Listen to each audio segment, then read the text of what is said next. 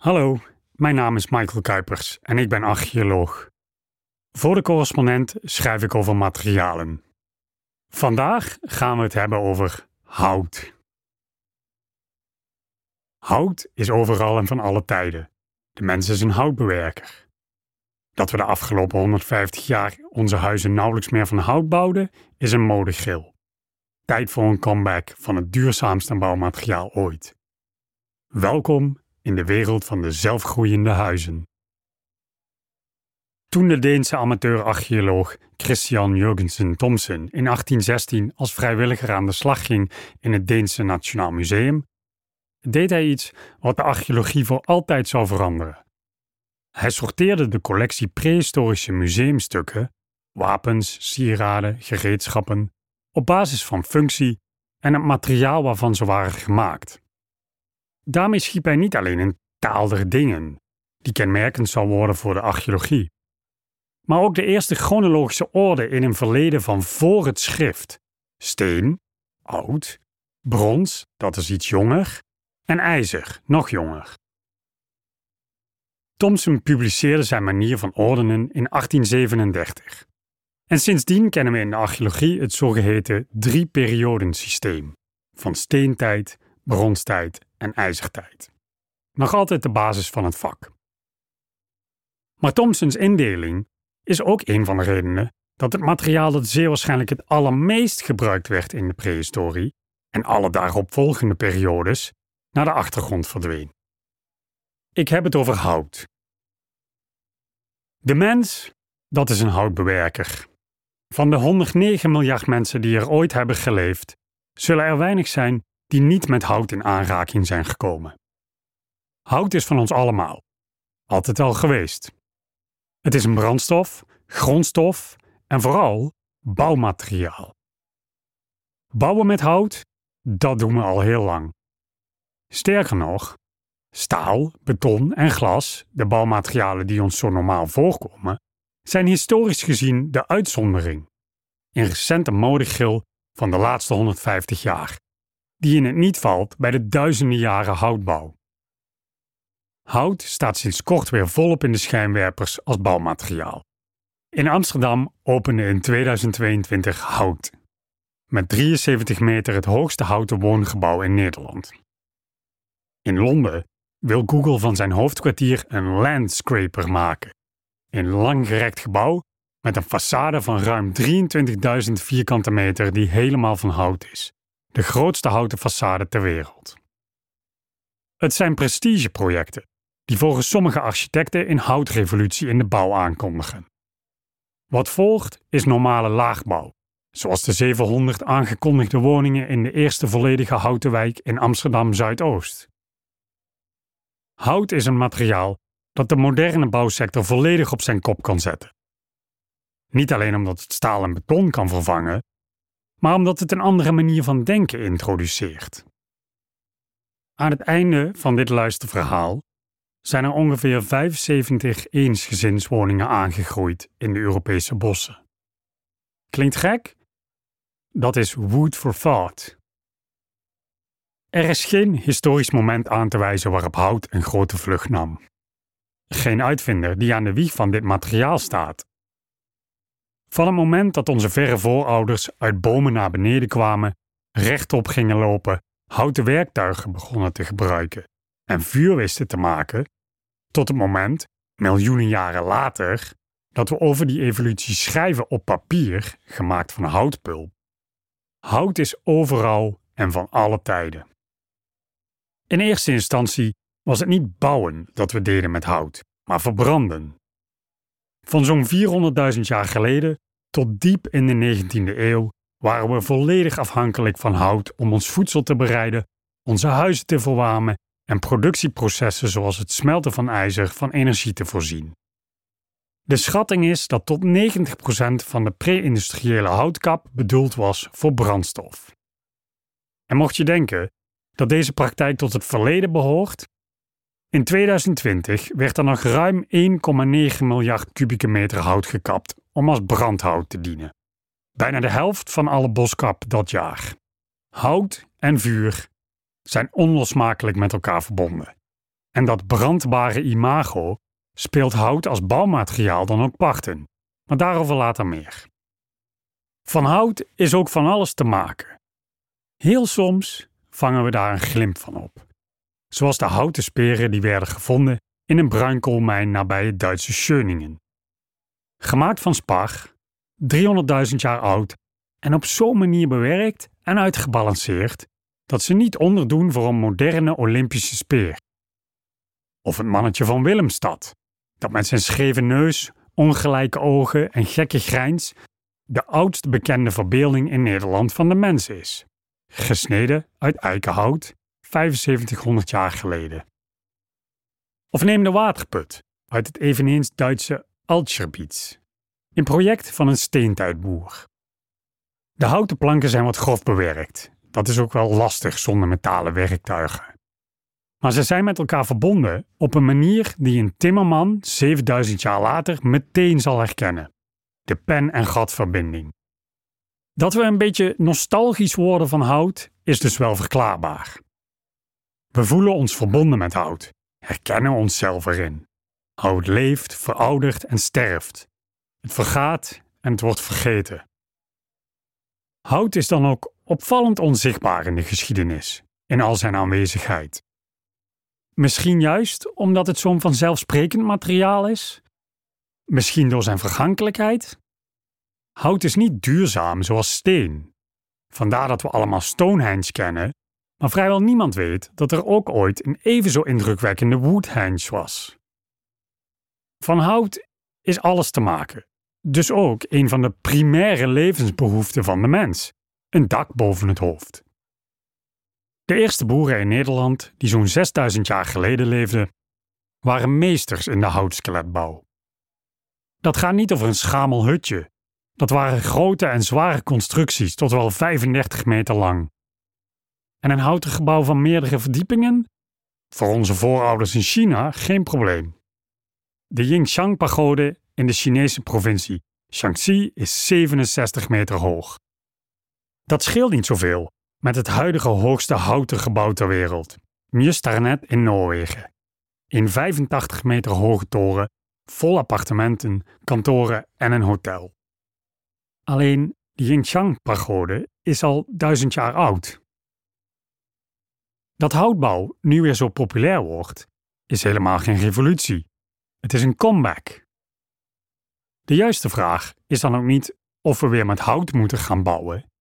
De vraag is: waarom zijn we er eigenlijk mee gestopt? Uniformiteit, antwoordt Pablo van der Lucht, specialist op het gebied van biobased bouwen en auteur van het boek De Houtbouwrevolutie.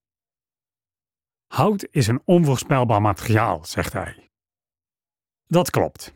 Ga in gesprek met iemand die hout bewerkt en je zal ongetwijfeld te horen krijgen dat ieder stuk hout uniek is. Het is de reden dat er hele documentaires gemaakt kunnen worden over de zoektocht naar de ideale boom voor de perfect klinkende viool. Hout heeft karakter.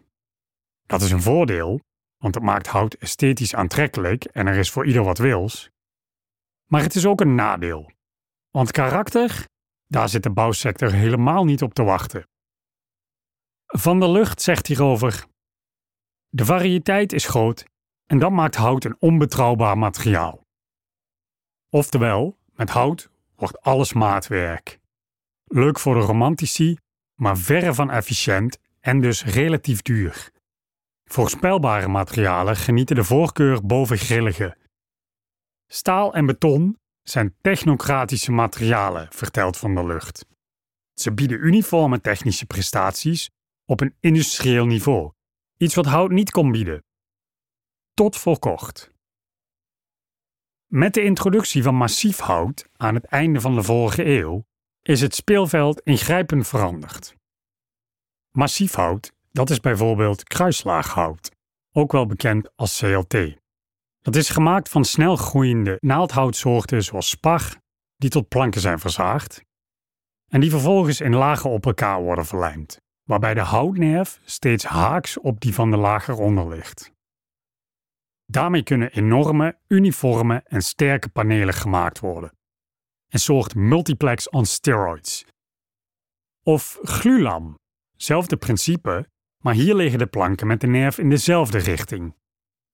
Is een boom te kort om een balk voor je overspanning uit te zagen, al dan niet in boogvorm?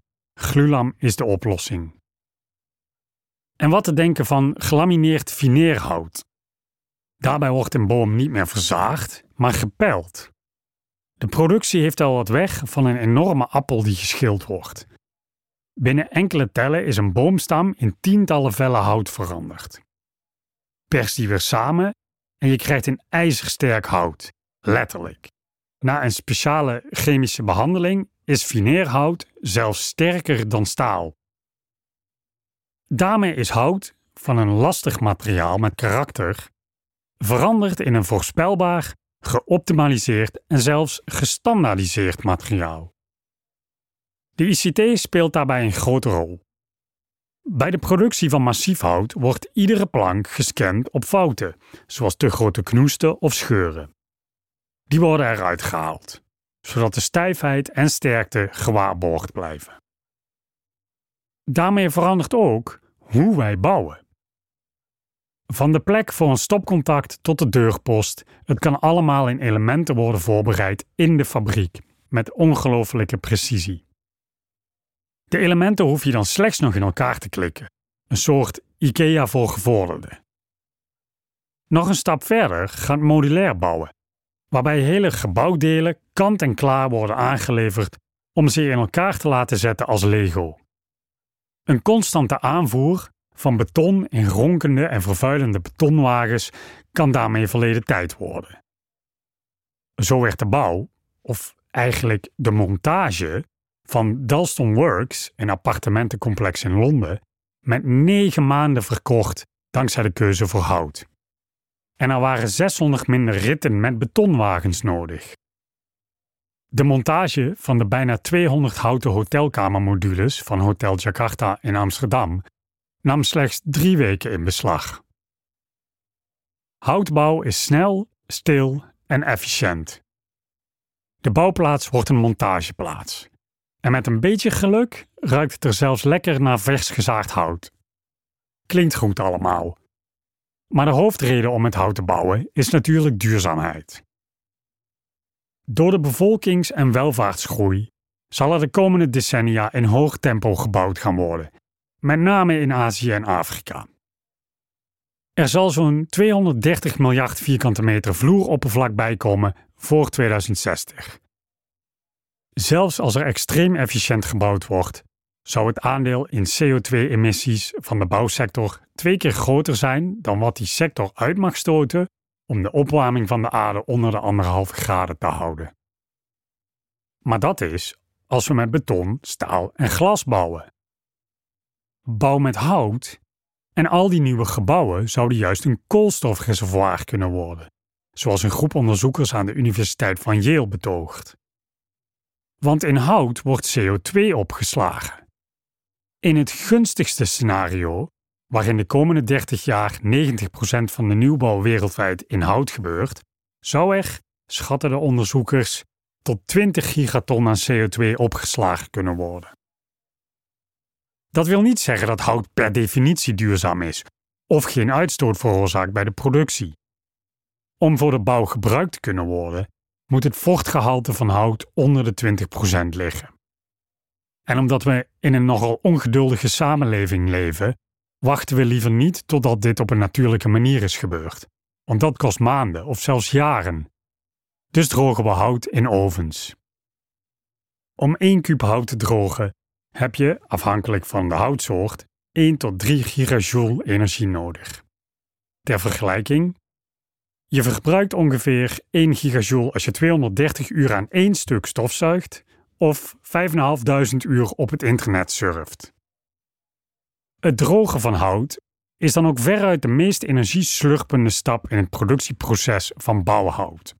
Tot wel 92% van het totaal.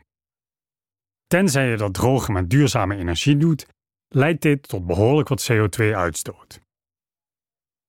Maar dat hoeft geen probleem te zijn. De hoeveelheid CO2 die tijdens de levensduur van hout wordt opgeslagen, is namelijk vele malen groter dan de uitstoot tijdens de verwerking. Hout is een dubbel circulair materiaal, vertelt Pablo van der Lucht. Niet alleen is het uitstekend te hergebruiken als het demontabel wordt ontworpen, de grondstof voor hout groeit ook terug. Duurzame houtbouw leidt daarmee op drie manieren tot CO2-reductie. Door CO2 vast te leggen in bossen, door die CO2 vast te houden in de gebouwde omgeving en door de uitstoot van traditionele bouw te vermijden. Maar als er al zoveel kan en als houtbouw zoveel voor ons kan betekenen om de klimaatdoelstellingen te halen, waarom stapt de bouwsector dan niet en masse over op hout? Waar zit de rem op houtbouw? Mythes, zegt Pablo van der Lucht. Die mythes, daar probeert Van der Lucht maar af te rekenen. En dat is hard werken. Een van de mythes over houtbouw is brandveiligheid. De angst voor vuur is verklaarbaar, gezien de lange geschiedenis van hout als brandstof. Iedereen met een beetje historische kennis zal een stadsbrand kunnen opnoemen. Hout brandt, zoveel is duidelijk. Maar dat wil niet zeggen dat al het hout even brandbaar is. Hout kan zelfs brandvertragend werken, als het maar dik genoeg is. Massief hout vat niet zomaar vlam. En zelfs als dat gebeurt, dan zal eerst de buitenste laag verkolen, waardoor de onderliggende lagen beschermd blijven en hun constructieve eigenschappen behouden. Dat principe werkt zo goed dat er zelfs gebruik van is gemaakt in de ruimtevaart. Verschillende Chinese satellieten zijn met een 15 centimeter dik houten hitteschild teruggekeerd naar aarde. Hoezo brandbaar? In andere mythen is dat hout inzetten voor de bouw tot ontbossing zou leiden. In tegenstelling tot staal, beton, plastic en glas, waarvan we vaak helemaal niet weten welke grondstoffen erin zitten en waar die vandaan komen, weten we dat bij hout maar al te goed. Bos. En dat zien we niet graag gekapt worden. Daarin gaan sommige mensen zo ver dat ze zich vastketenen aan bomen.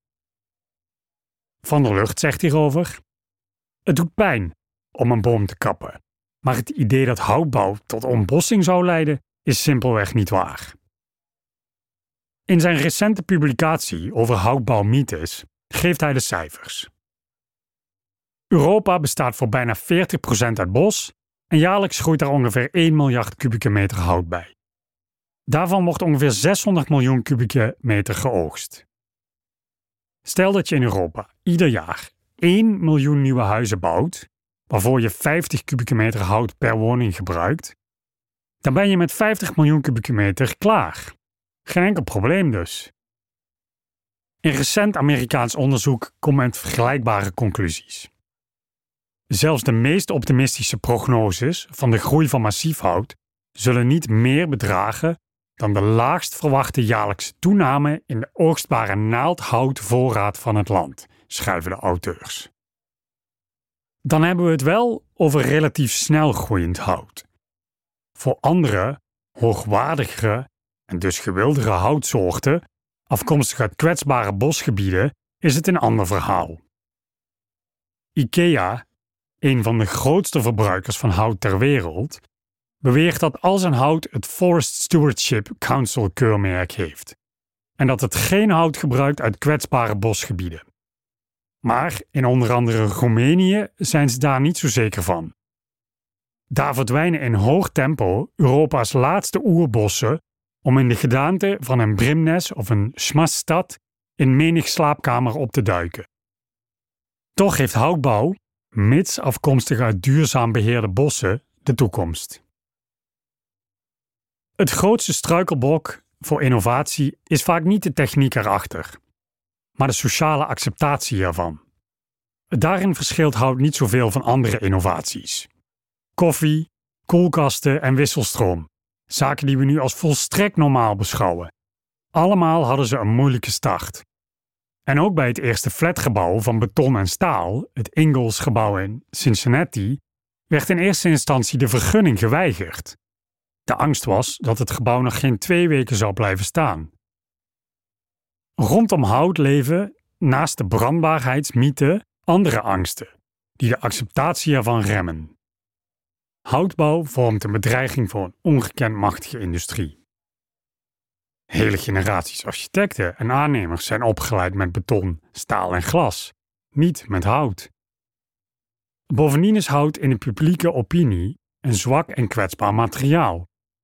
Dat is er met de paplepel bij ons ingegoten. Dat verhaal van de drie biggetjes? Daarin wordt het houten huisje rukzichtloos omvergeblazen door de wolf, in tegenstelling tot het bakstenen huis. Kortweg, er is geen houtmentaliteit meer. En dat los je niet op met technische ontwikkelingen. Het wordt dan ook hoog tijd voor een vierde, duurzaam biggetje, dat bouwt met CLT. Dat biggetje zal dan, mede dankzij het hout waarmee het zich omringt, op een heel andere manier de wereld bezien. En daarin zit misschien wel de grootste verandering. Het meest in het oog springend in publicaties zoals die van Van der Lucht en wetenschappelijke artikelen over houtbouw is namelijk de manier waarop er naar het bouwmateriaal wordt gekeken. Het gaat in die stukken over houtakkers, over het oogsten van bouwmateriaal en het groeien van huizen, met bijbehorende berekeningen. Een voorbeeld. Het appartementencomplex Limnologen in Zweden is een zeven verdiepingen tellend gebouw uit hout. Stel dat dit gebouw om de 50 jaar vervangen wordt, dan is een stukje bos van 35 bij 45 meter genoeg om dat gebouw tot in de lengte van dagen te vernieuwen. Dat is een vorm van circulair denken die niet mogelijk is bij beton, staal en glas. Want hoezeer je die materialen ook probeert te recyclen, als dat al mogelijk is, vaak gaat het over downcyclen, ze groeien niet terug. Voor erts, zand en grind, de grondstoffen van staal, glas en beton, geldt eenmaal uitgegraven, altijd uitgegraven. Ja, een boom vellen doet pijn. Maar dat we dat zo ervaren is veelzeggend. Hout is een menselijk materiaal. Bovendien wordt de feedback loop, die bij beton en staal zo lang en ondoorzichtig is, bij hout inzichtelijk. Als consument hebben we geen flauw idee welke pijn we veroorzaken wanneer we staal en cement produceren.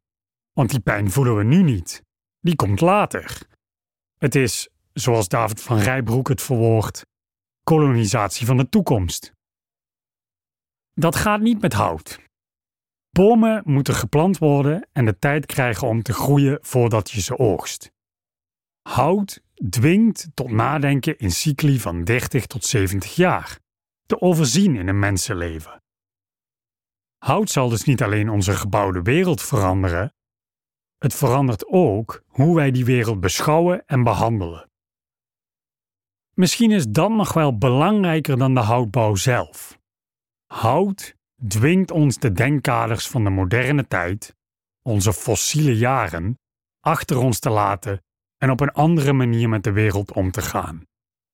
Minder als één groot materialendepot waaruit we ongestoord kunnen nemen wat we willen, en meer als een symbiotisch geheel, waarbij stad en natuur en mens en materiaal met elkaar verbonden zijn. Zoals ik al zei aan het begin, er zijn in de tijd dat je begon met luisteren in Europa 75 grote eengezinswoningen aangegroeid. Elke 20 seconden één huis. Dat is radicaal gedachtegoed. Het zal nog even duren voordat we het volstrekt normaal vinden dat huizen groeien. Maar wanneer het zover is, dan is er een wereldbeeld gekanteld. Het is de missie van de correspondent om voorbij de waan van de dag te gaan. Onze correspondenten voorzien het nieuws van context en schrijven over de grote thema's van deze tijd. De correspondent geeft me de vrijheid om mijn nieuwsgierigheid te volgen en de tijd om verhalen te schrijven. En zo probeer ik onzichtbare structuren zichtbaar te maken en een andere kijk te bieden op debatten die het nieuws domineren. Dan gaat het minder over het spelletje en veel meer over wat er op het spel staat. Vanaf dag 1 zijn onze artikelen, boeken en podcasts gefinancierd door onze leden. Volg ons op onze journalistieke zoektocht. Overweeg eens lid te worden van de correspondent. En maak daarmee samen met ruim 70.000 anderen onze onafhankelijke journalistiek mogelijk. Dus word lid van de correspondent. Ja. Word lid. Word lid.